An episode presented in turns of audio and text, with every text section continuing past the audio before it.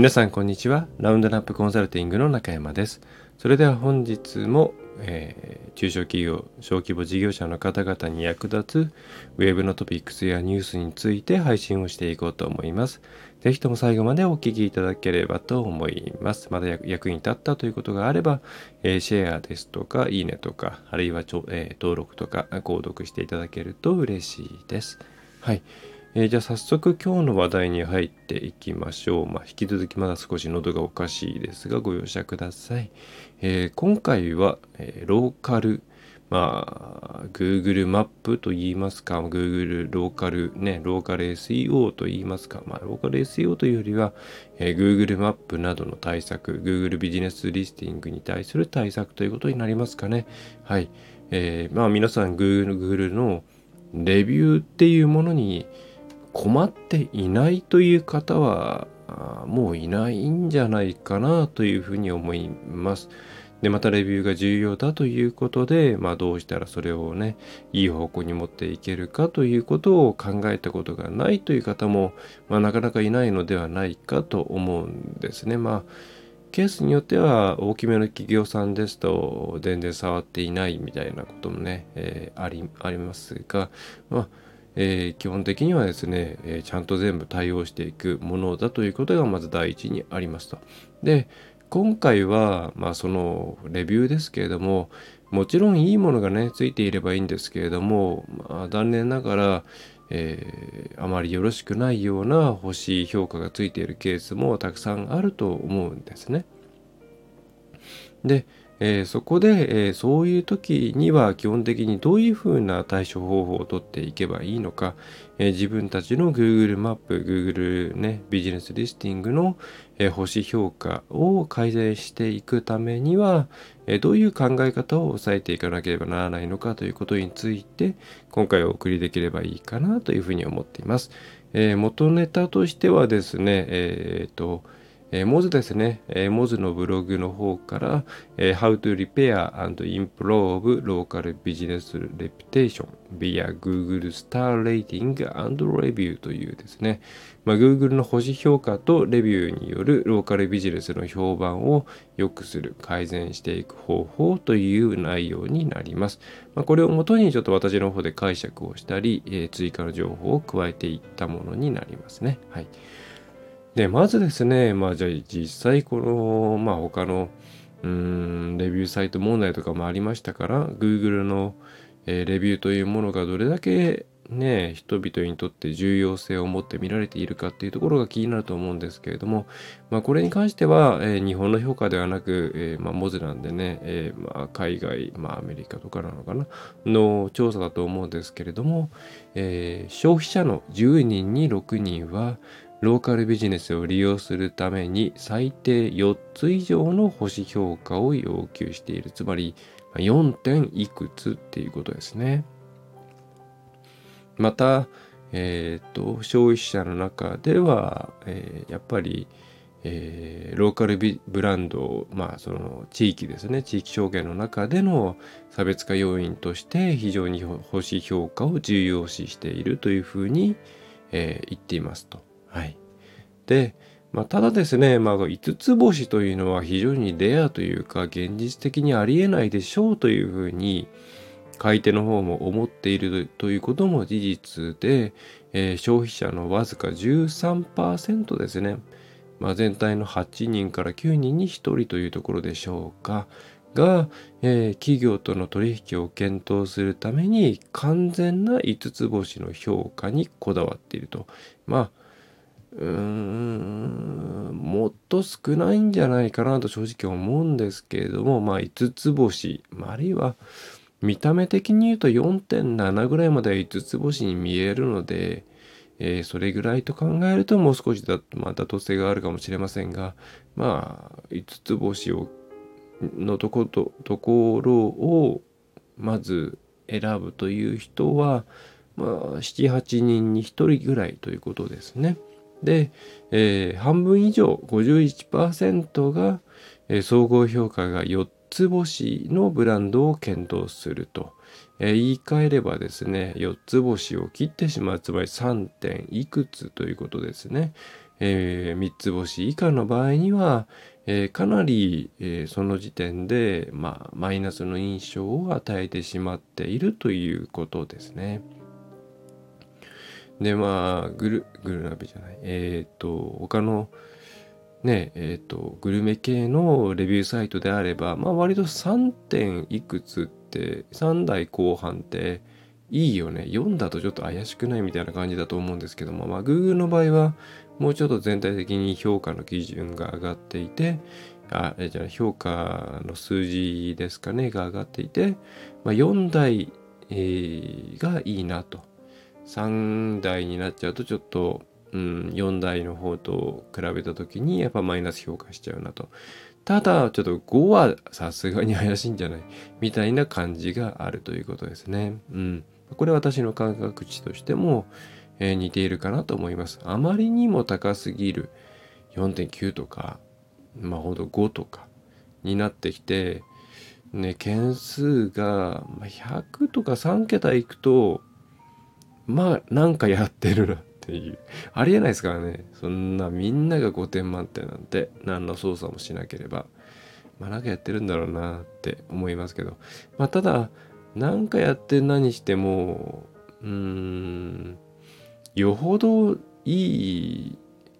そのねやってはいけないですけどもキックバックみたいなものを設定しない限り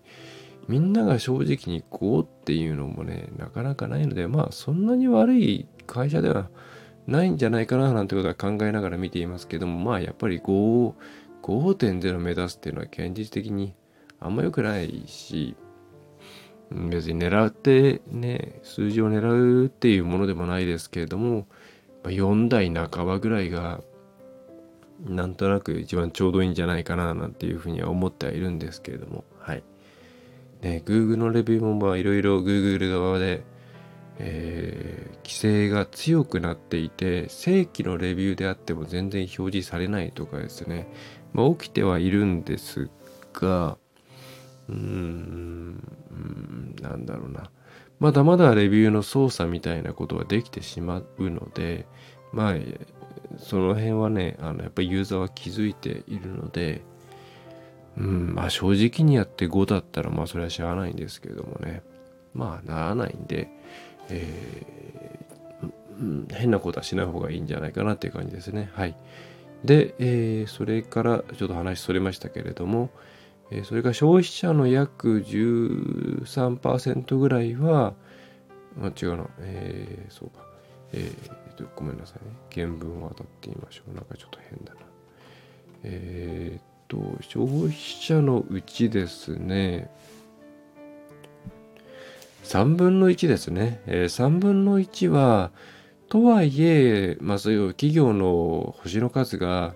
まあ3、3, 点いくつ、まあ、あるいは2点いくつかもしれないですけれどもであったとしてもそれがそのまま悪い評価で続くわけではなくその後その企業を再評価する可能性があるという、まあ、アンケート結果もあるっていうことなんですね。つまり皆さんが現時点で、えー、まあじゃあもう2.8とか3.2とか正直ねあんまりよろしくない星の星をつけてもらっているとするじゃないですか。でも悲観することはなくてきちんとそれに対してできることはたくさんあるよっていうことが、えー、この元のブログでも書いてあるんですね。はい。で、えー、まあ、今回はそこを紹介していきたいと思います。で、えー、っと、元のブログの方では、まあ、9つの要因というふうに書いてあるんですが、まあ、内容的に言うと、まあ、7つぐらいが現実、6つか7つ、いや、もっとかな。5つぐらいがちょっと現実的にいろいろできるものなので、ちょっと私の方ではしょってやっていこうと思います。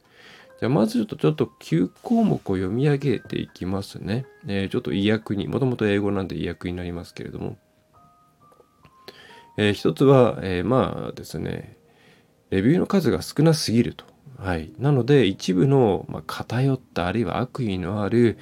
低評価、星1個とかそういうものですね、えー、が大きく全体の評価に影響してしまう。えー、例えば、レビューがね、5個しかないサイトで1をつけられたらかなりね、6分の1ですから大きなインパクトがあるわけなんですけども、ま、100個あるようなサイトであれば、まあ、位置ついてねよくないんですけれどもでも全体の、えー、Google マップとかに出てくる評価に対してはそこまで影響がないっていうことですね。まあ、なのでそもそもレビューをきちんと集めていくことが必要ですということが一つあります。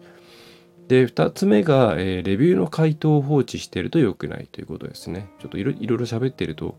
えっと、箇条書きで読んでる意味がなくなるので、どんどんいきます。で、3つ目が、えー、ローカルビジネスリスティングですね。Google マップに載せている情報が間違っているパターン。え、それから悪い失礼なカスタマーサービス、まあ、要するに返信な、じゃない、自社でそういうカスタマーサービスをやっていると、えー、星は低くなりがちですと。で、また不良品もそうですね。まあ、それはそうでしょうね。で、あとは、頼んだけれども仕事の出来が悪いケースっていうのも星の、星を低くつけられがちですというところがあります。ちょっとお医者さんに関しては別かななんて思っていますけれども、それ以外ではそうですね。で、それから、まあ、残念ながらですね、競合他社、それから競合他社に雇われたエージェンシーがわざわざ悪い評価をつけることも、えー、あります。はい。そして不祥事を起こした。まあこれはどうしようもないですね。最近は不祥事を起こすと、えー、Google マップに書き込んでなんていうふうに先導する、まあいい、ちょっと良くないような気がするんですけども、そういう場所じゃないんで、人もいますから、まあ不祥事を起こすと、えー、ランクが下がりますと。えー、ということで、ランクが下がる原因としては大きく今のところがある、まあ今の9つ、今4、まとめると7つぐらいかな。のどこかにはまるでしょうということで、じゃあそれぞれについてどうしていこうかっていうところをここからやっていきます。で、まず最初の、あの、まあ、レビューが少なすぎるので悪いレビューがついた時に影響が大きすぎるんだよっていうことについては、これはもうコツコツとレビューを増やしていくしかないです。ただ、え Google のガイドライン上、例えばですね、Google レビューを書いてくれたら何パーセント割引とか、えそれからレビューを書いてくれたら粗品申請とか、そういう金銭を伴うようなことは、え、ガイドライン違反なんですね。まあ、とはいえ結構なところがやってしまっていて、まあ、私も、え、そういうチラシを受け取あそういうチラシが家にね、入ってくることも、まあ、あるわけなんですけれども、えー、これに関してはやってはいけない。まあ、やらないで、ちゃんとレビューが、レビューを書いてくれる仕組みを作っていくことが大事です。皆さんレビューを書こうなんて最初から思わないんですよ。Google マップ使っていましたけれども、レビューを自分で書こうなんていう人は、統計データデータわかりませんが、相当少ない。普段から、えー、レビューを書く習慣がある人が勝手に書いてくれるような状況なんで、まあ、そこをですね、ちゃんと皆さんの方で、えー、もしよかったらいい、ね、率直な感想を Google マップの方に投稿してくださいと、えー、何かお,、ね、お礼ができるわけではありませんが、今後のサービスの改善などに役立っていきますよ、みたいな、えー、イメージですね。はい。えそういうことをして、とにかくレビューを増やしていきましょう。で、この後出てきますけれども、レビューが悪かったら悪かったでやる、やる、やれることがあります。なので、悪かったとしても、えー、つけてもらうようにしましょう。ちなみに、えー、ゲーティングといってですね、あ、この人はレビューよく書いてくれそうだな。この人には Google マップのレビューの紹介をしようっていうふうに、えー、相手を事前にスクリーニングするのは、これもガイドライン違反です。えー、まあかといって証明が難しいわけなんですけど、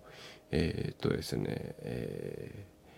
ー、そのレビューは公平に誰に対してもオファーされなければならず、え、書いてもらわなきゃいけないという原則がありますので注意してください。まあ、それがバレた場合にですね、そのあたりを、まあ、つっつかれると勝てないです。はい。えー、それから2つ目、レビューの回答の放置、これが多いですね。まあ、わかるんですよ。その、変な回答をすると、違う部署から、そんなことを無責任に書かれても困るみたいなことを言われて、え、各所の調整が必要になってきて、結局、あ動け身動きが取れないっていうケースありますよね。まあこれは大きめの企業ってとこにあると思うんですけども、えー、コメントを書くときにですね、まあ、ホームを通さなきゃいけない商品説明訓練とか回答する場合には、えー、現場のですね、まあ、売り場の責任者にこういう回答をしてもいいかということを確認しなきゃいけないとかいろいろ大変なことはがあるのは分かります。えー、ですが、えー、約ですね、えー、まあ、11%の人がレビューを書いてから2時間以内に返信することを実は期待しているという統計データがあります。でまた、さすがに2時間以内ではないですけども全体の21%は24時間以内さらに加えて28%まあだから大体半分以上ですねは48時間以内の返答を期待しているということなんで返信しないこと自体が非常にお客さんをがっかりさせているということは押さえておくべきです。えー、で、レビュー書かれると、うんと、まあ、アプリを入れておくと、レビューが来ましたという通知が来ますから、基本的には通知をまず入れておく。そして、事前にどういう流れで、えー、レビューのうーんを投稿していいかとか、えー、確認するかっていうホットラインを少なくとも48時間以内に通せるようにしておいて、えー、なるはやで対応するということを行ってください。まあ、ワンオーナー、例えばうちみたいにですね、まあ、私が OK って思ったら私がやっちゃっていいっていうような会社であれば、もう、えっ、ー、と、なんでしょう、内部的に何人かに見てもらって、文章的に問題がないかとか、ね、どうしてもね、高い評価つけられると過剰サービスみたいなものを書いてしまいがちなんで、えそういう誤解がないようにするとか、まあ、内部のチェックはする必要はありますけれども、えー、早期に対応する。まあ、本当に2時間以内にできたら素晴らしいと思います。はい。これは本当にそうですね。あの、早く帰ってきたら、あの、レビューを書く人っていうのは何を期待しているかっていうと、えー、書いたレビュー書いた、えー、ね、まあ、いいレビューであれば、ありがとうございましたっていうことを期待しているし、悪いレビューであれば何らかのアクションをしてくれないかなっていうことを期待しています。はい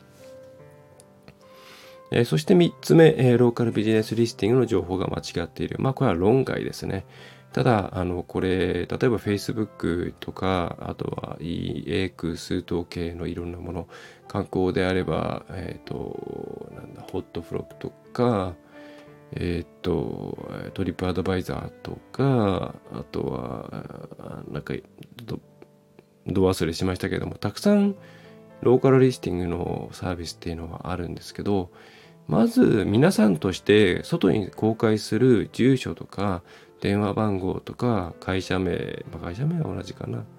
えー、みたいなものはこれを入れるっていう、えー、その統一した情報を作っておくことをお勧めします。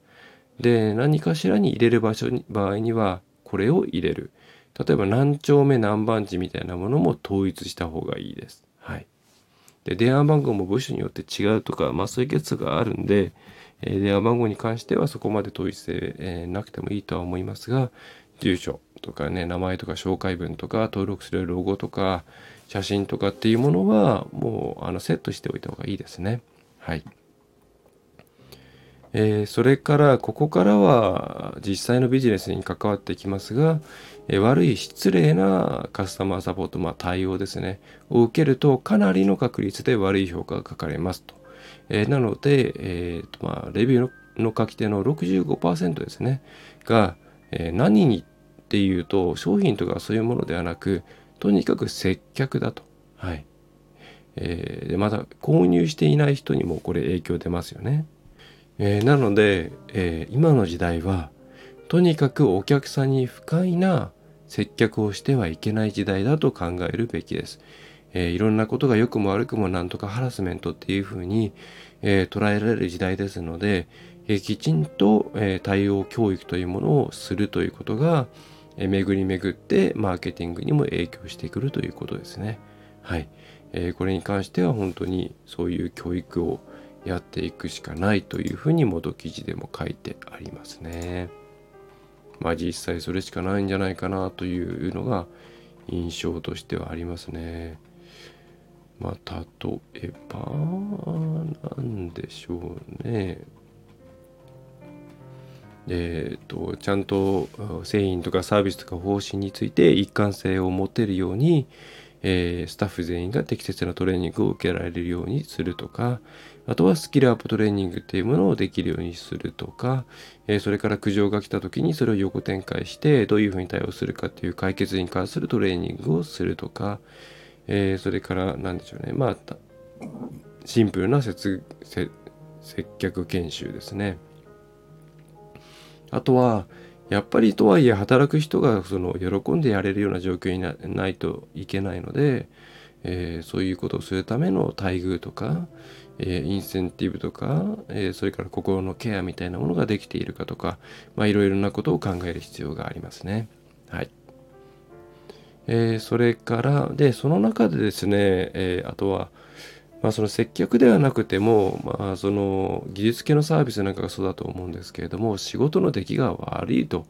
いうことがあると、やっぱりこれも悪い評価がつけられがちになります。で、これはですね、まあ、やっちゃう、やっちゃったっていうことになるわけなんですね。で、一番良くないのは放置すること、あるいはそれはあのお客さん側に問題があるかのような返信をしてしまう。で実際問題としてお客さん側に問題があるケースもありますよ。あります。それはわかります。すごいわかりますよ。えー、わかりますけれども、とはいえ、これあくまで商売なので、一旦は引きつつ、お客さんに対して、えー、いろいろな、まあ、気持ちとか情、情報ではないのかな。えー、いろんなものを引き出してくる。そういう返信をつける、まあ、あるいは直接、ね、アプローチをする、まあ、サービスを提供した場合には窓口、えー、電話番号だったりお家だったり、えー、っとメールアドレスをね分かってるケースがほとんどだと思いますからきちんと対応するっていうことが重要になります。まあね今の時代クレームっていうと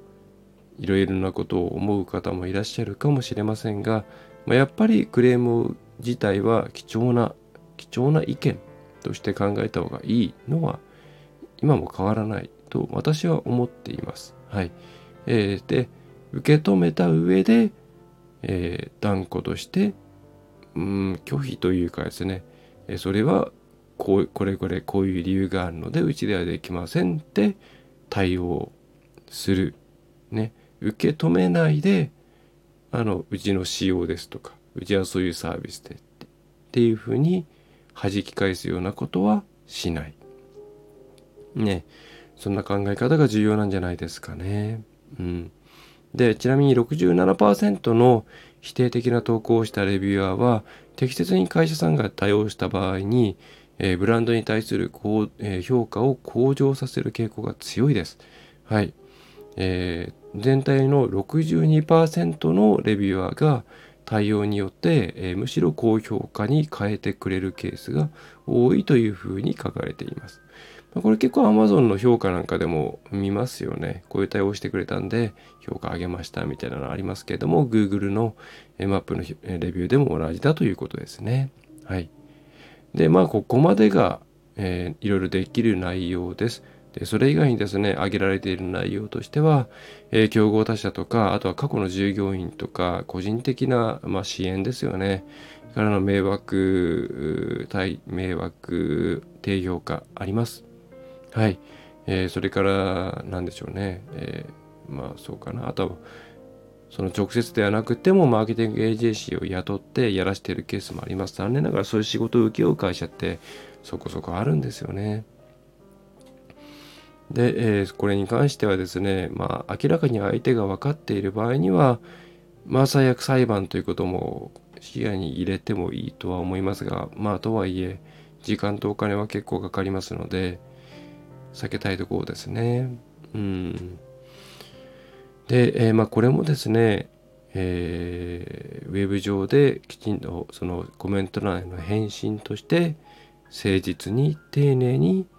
状況を説明して第三者が見た時にあれこれってもともとコメントつけた人の方が支援なんじゃないの？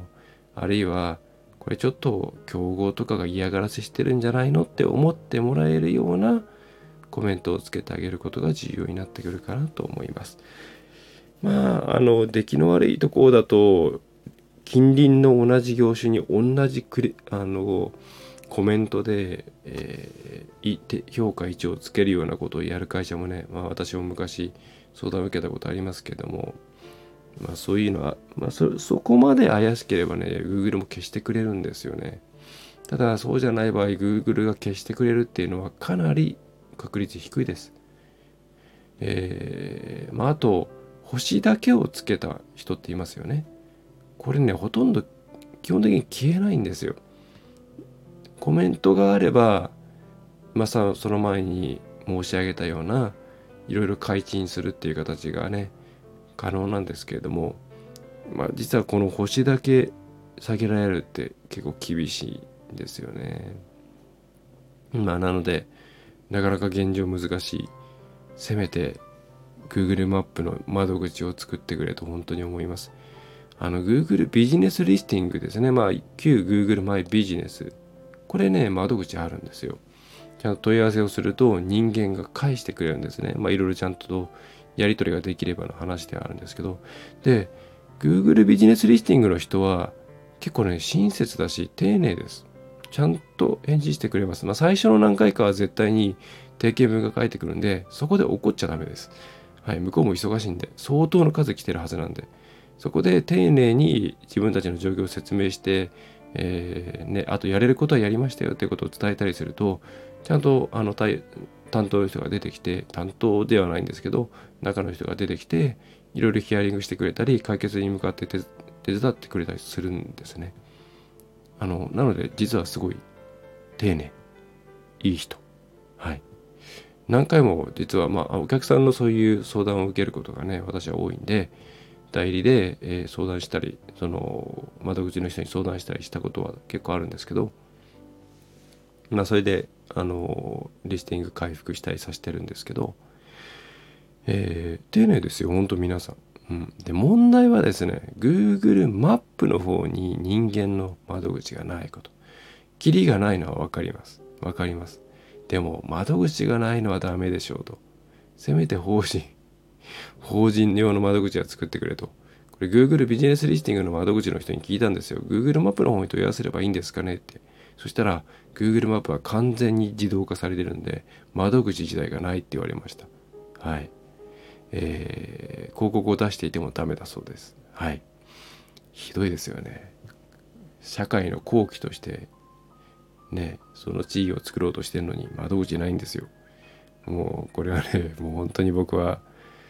あの債務不履行債務不履行というかだったらサービスやるなと思うレベルで非常に嫌な気持ちを持ってますはいえー、まあさておきそういうことがありますまたもうね昔勤めていた従業員だろうなっていうケースもあったりするっていう話は聞きますね。この情報を知ってるってことはみたいな、えー、まあ残念ながら打つ手がねあんまりないんですよ。まあゼロではもちろんないんですけどないので。うんまあコメントがついてれば御の字です。コメント上で自分たちの方が良いと思わ周りに思わせるような対応をしていきましょう。はい。えー、で決してもう一回作り直せばいいかってよくたまに聞かれるんですけど結構引き継がれますんであまり意味ないです。はい。でそれからこの、えー、記事の中で最後に書いてあるものそれはですね、えー、不祥事です。はい。これはもう自分のせいですか？仕方ないですね。えー、ただ時々ですね、えー、よくツイッターなんかでありますけれどもなんかここに意見を言うために私に賛同してくれる人は Google マップにこういう評価を悪くして意見を書いて抗議しようみたいなのがね最近あるんですよね。ねそういう使い方をする場所じゃないんですよ Google マップっていうのは。それ違うとこでやってくれっていう話なんですけど、まあ、そういうことになったらうん、あまりにもひどい状況だとしたらもうこれは裁判沙汰なのかなやりたくないですけどね、えー、というふうに思います。まあ皆さんもそれに加担しないように気をつけてください。最近だとえっ、ー、と児童館とか公園の音の苦情の話がありましたね、えー、そういう使い方をしてはいけないです、まあ、あとはテレビのレビューを見てえっ、ー、と Google マップで基本的にそのサービスを利用した人に対しての利用した人のレビューですから。テレビを見てそこのねまあありましたよね。あのまあある他のお店のメニューにまあ辛口評価をつけたらそのお店が評価欄が炎上した。まあ全く正しい使い方ではないしやってはいけないことなんですけどもそういうことがこれから結構起きるので窓口を作ってくれと Google マップはと思うんですけどね。はい。なんかエマージェンシー期間みたいなものを設定できるようにするとかしてくれればいいのにアンダーアタックモードみたいなのを作ってくれればいいのにと思うんですけれどもまあ足りないんでしょうね足りないんでしょうねっていうか足りないんだったらサービスそんな広げるなよって思いますけどはいえー、まあ、最後ちょっと愚痴っぽくなってしまって申し訳ございません。そんぐらい困っているお客さんが多いんです。はい。えー、そしてできることは実はあまりありません、えー、なのでちょっとそこに関してはなかなか難しいですけれども、それ以外の項目に関しては今回ご紹介したような方向性をとって、えー、よくしていきましょう。今2とか3とかでどうしようかな、新しいいい評価をいっぱい集めなきゃなっていうふうに思ってるね、えところもあると思うんですけど、もちろん新しいものをね、集めることは重要です。ただ、今悪いことがね、悪い評価つけている人も、こちらのアプローチ次第で良くしてもらえる可能性は十分にあります。そしてそれをシェアすることによってサービスの改善であったり、会社としての改善ですね。そういったものにつながっていきますので、ぜひ今回の内容をそういった幅広い捉え方をしていただければと思います。はい。えー、それでは今回は以上ですね。まあ、やっぱり声がもうブツブツになってきてしまって、えー、ちょっとね喋、り方も微妙になってしてきてきてしまって申し訳ありません、えー、ご容赦ください。はい、えー、それでは今回は以上です。あ今回やる時間の告知をしてなかった、え告知というか、えただいまやり終わったところですけれども1月18日日曜日の0時18分となっております、え夜はいいですね、え撮ってる部屋は防音効いてるんで、誰にも迷惑をかけておりませんので、えー、夜の方が私は落ち着いて、えー、頭の中で考えられるので好きです。ただ動画は撮れないですね。ずっと目をつぶって話しているので、こんな姿流せないですね。はい。えー、ということで今回もノーカットでお送りをいたしました。え